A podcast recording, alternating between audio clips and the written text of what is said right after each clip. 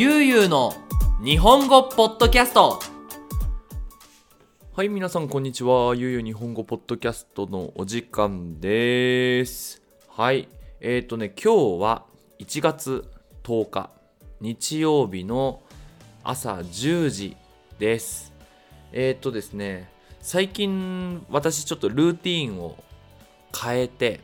あの、前にも話したと思うんですけど、あんまりね、夜に寝られないと。寝られないということで、お酒をねやめようっていうのと朝起きてすぐリンゴを食べるっていう習慣にして今1週間目。で今はもうリンゴ食べ終わってあの今コーヒーを入れてね。はい朝の結構好きな時間。はい。暑くて美味しい。はいということでねあの朝の時間がいっぱい使えるようになったのでまあ、あの、ポッドキャストをね、日曜日だけども、撮っていこうかなと思っております。まあ、日曜日だけども、撮らなきゃなっていうよりも、撮りたいことがあるので撮るっていうような感じですかね。どうかな？ちょっと最近ね、あの、自分の思っていることを話すのが楽しいなって思ってきて、あの、インタビュー企画の後ね、あの、思ったので、そういう話ができればしたいなと思ってねいるんですけどまあ難しくて全然わからないとかちょっと日本語の勉強じゃないって思う人が多かったらやめます。やっぱりね聞いてくれる人があの一番嬉しいのがいいので。ただまあ今日はねあの4回インタビューの準備をして、えー、本当は土曜日にね、インタビューどうだったかなっていうのを撮りたかったんですけど、土曜日ね、私忙しいんですよ、結構。あの、もう朝からずっとクラスで、で、まあ、6時とか7時ぐらいにクラスが全部仕事が終わって、もう終わった時にはね、結構疲れてるので、やっぱ疲れてる時には、ね、ポッドキャスト撮るの良くないかなと思ったので、まあ、日曜日の朝撮っています。ということで、今日のテーマは、インタビューどうだった？ということで、インタビューの感想を話していきたいなと思っております。それでは皆さん、よろしくお願いします。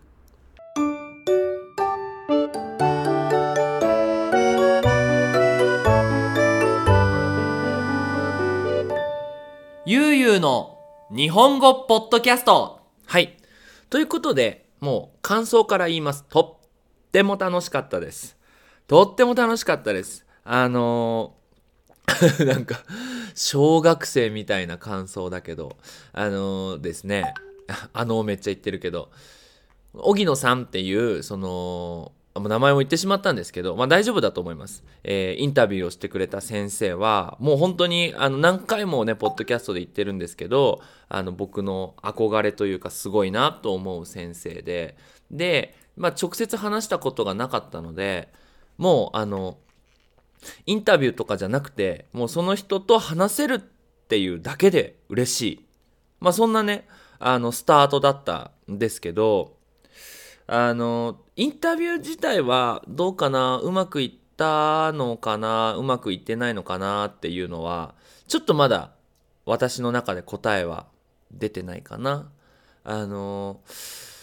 なんだろうなあこれ言わなきゃよかったなとかああこれ言えばよかったなっていう言葉とかがいくつかやっぱありますよね。なんか思っていることを全て話すことっていいけどあの良くないこともある。わかるかな？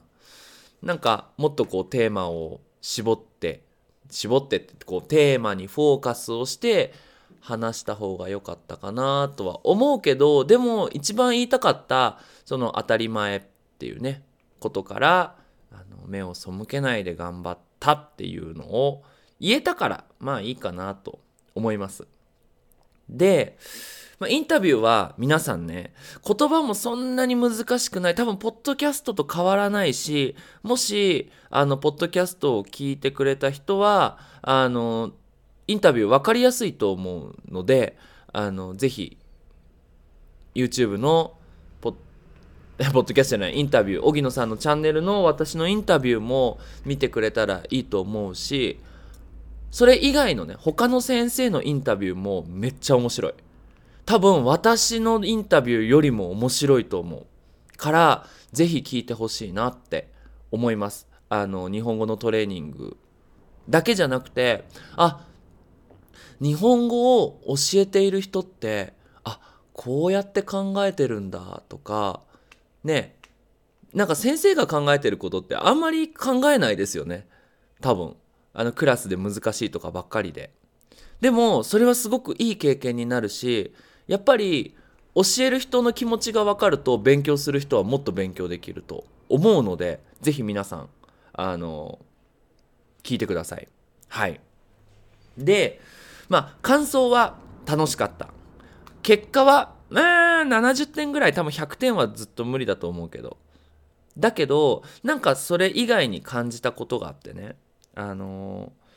その荻野さんのチャンネルっていうのがその本人にもねその荻野さんにも話したんですけどフォロワーは多くないんですよ正直。100何人だったかな？ちょっと今調べるね。えー、っとあーすぐ出てこない。すぐ出てこないけど多分200人いないんじゃないかな。115人だった。はい。なんだけどこのチャンネルをフォローしている人は本当に日本語の先生の中でとってもすごい人って言ったらあれだけど教科書を作ってる人。その日本のそのゴビエルの政府の日本語の先生のルールを作ろうって頑張ってる人たちがフォローしてるから何て言うのかな影響力って言ってその彼がインタビューを出してそれを聞いた人たちはその人たちの人生でいろいろなことができる人たちがたくさん集まってるんですよね。であのそれを考えるといやなんかいや YouTube って本当にフォロワーが100万人いたりとか200万人いるっていうのがいいことなのかなって私も考えています今ね。なので例えば500人のフォロワーがねすごいみんななんかその日本語の教えるための影響力インフルエンサーだったらそっちの方が今すごく大事なのかなって思っていてでその荻野さんのインタビューに出ていろいろ思っていることを話してそれからなんか新しいプロジェクトができたらいいなとは思ってます。あのインタビューでもねその日本語の教材日本語を勉強するためのプリントをなんかビジネスにできないかなって思ってますっていうのは話したのでなんかそこからつながってできればいいなと思いますしやっぱりあの今日ねあのもう一つその荻野さんとの、えー、インタビューがすごく面白かったっていうことだけじゃなくて実は朝あのリアルジャパニーズのミクから、えー、LINE が届いて来週ミクのチャンネルで、えー、昔ね昔にミクがしてくれた日本語についてのインタビューの YouTube 動画がアップロードされますっていう動画が来て、あのメッセージが来てね、LINE が来て、で、その時にちょっと話したんですけど、日本語の先生やばいよねって。多分今年だけで日本語の先生の数は倍？倍ってわかるかな？ドブレ。ダブル。その倍になるよねって。で、そうなった時に、あの、マルチ、要はいろいろな仕事をしていかなきゃいけないよねって本当日本語のクラスだけだと大変だよ大変だよねっていう話を LINE でしてて、まあ、それもみんなに話したかったからまあ YouTube じゃねえやポッドキャストを撮っているんですけどねあのーこれからその私は何々です例えば私は医者ですとか私はレスシェフですとか私は教師ですっていうプレゼンテーションが変わると思うんですよ。あの僕最近やっぱり自分のプラスになるものを見たいので、えー、西野さんっていうね日本ですっごい有名なあのコメディアンでもあり絵本を作ってる人でもありっていう人のお話を聞いたり中田敦彦さんっていうね、まあ、これもコメディアンってなんだけど YouTube でクラスをやってる人の動画をよく見るんですけどやっぱりこれもう昔からなんですよ。今から今じゃないんだけど私は何々たり何々たりしていますっていう人が必要っていうかじゃないと生活できないお仕事にならないっていう考え方はもう日本語の先生の考え方、まあ、日本語の先生の人たちもそうした方がいいかなって思っています。なんかじゃあアルバイトをした方がいいかって言ったら違うと思うんですよ。もちろんそのいろいろな中でいろんなチャレンジをしてやっぱりその働かせるん？働かされるじゃなくて働くっていう仕事がいっぱいある人じゃないといけないかなと思ってね。私何やりたいのかなって考えたんですよ。あーコーヒーおいしい、まあ、一つはあのー、まあ、日本語の先生と YouTuber ね日本語の先生をしたり YouTuber をしたりしています。おおいいじゃないですか。でももう一つはなんかその教材、えーと、日本語の先生と日本語の先生の間でビジネスができないかなっていうのとイルマってね また全然違うワードが出てきてみんなびっくりしてると思うんだけど僕が生まれた町っていうのが埼玉県の入間市っていうところで田舎なんですよ結構ねあの何にもないでもお茶があるんです。お茶。お茶わかります？テベルデですよ、お茶を。そ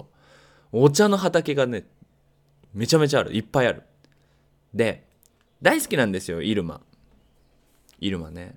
そう。あともう一つは、中学校の時から高校生まで沼津っていう町に住んでいたんですけど、なんか、そこと中南米、ね、メキシコからアルゼンチンまでの人たちが、なんかつながって、なんかプラスな、なんか、なんかばっかり、なんかプラスなことができればいいかなと思って、なんかお茶について、こう、もっと良くなるとか、なんかそういう街と街をつなげるプロジェクトみたいなものもしたいなーって前から思ってたんですよ、結構。だから、なんかそういうのもやりたいし、えっと、まあね、今日実はこの後2時間後に、えー、YouTube のライブが始まって、で、その後にね、まあ、ある女の子と、えー、ズームでね、面接をするんですけど、あとは、えー、テレビに出たいっていうね、とかラジオとかっていう風にあの、マスメディアっていうんですよ。マス、マスメディア。あの、英語ですね。マスメディアにも出ていきたいっていう風に。だから、やっぱり2021年、一人でね、あ、2020年、去年は、あ、一人っていうかね、私たち3人だと、あ、たくさんのことはできない。面白いことはできるけど、たくさんいろんなことっていうのはちょっと難しいっていうの分かったので、今年はいろんな人に手伝ってもらっていろんな人とお仕事をしてこう何て言うのかな。その日本語のクラスっていうのをこうよくしていくっていうよりも悠々日本語っていう大きいそのまあで悠々日本語っていうグループで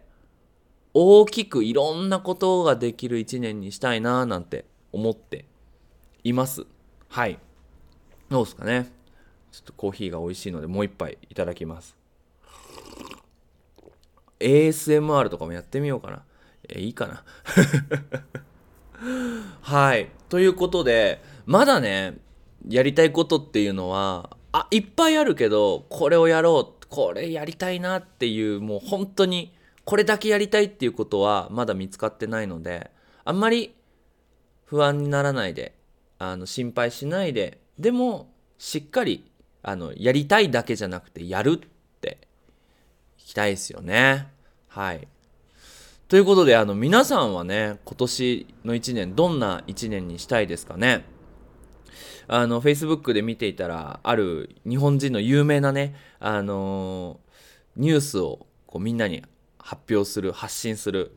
こうニュースをまとめた動画を作る人があの今年の目標じゃなくて今年のテーマっていう風に考えるといろいろなことにチャレンジできますよっていうビデオをアップロードしていたんですね。あそうだなと思ってなんか今年あのたくさん運動しようとかあのコカ・コーラ飲まないとかお酒飲まないっていうよりも例えば今年のテーマは健康とか今年のテーマはチャレンジとかっていう風にした方がこういい一年になるかなってすごくいろいろなことができる一年になるかなと思うのでで今年は今も言いましたけど健康とチャレンジの一年にしたいなと思います。皆さんはどうですかね？是非あの今年私はこれとこれの一年にしますっていうメッセージをインスタグラムで送ってくれたら嬉しいな。嬉しいですね。はい。結構ねこのポッドキャスト楽しいんだけどインタラクティブじゃないんですよね。なんかコメントがもっと入ってこう日本語の世界の日本語の上級アバンサード上級の学習者がこうコメントできるような仕組みを作りたいんですよね。なんかミクとやろうかな。なんかポッドキャスト始めるって言ってたし。なんかそんなことも考えてます。いろんなアイディアは出るんだけどね。はい。ということでゆう日本語では、えー、引き続きテーマの募集をしています。えー、こんなテーマについて話してほしい。日本のこんなことが知りたいとかもいいですね。ありましたら、えー、インスタグラムの、えー、ダイレクトメッセージまたは Facebook のコメント欄に書いてください。あとメールアドレスですね。ゆうゆう日本語アットマーク Gmail.com ゆう日本語アットマーク Gmail.com まで送ってくれましたら必ず取りますのでテーマ募集してます。ということで皆さん引き続き日本語の勉強頑張ってください。それじゃあまたね。バイバイ。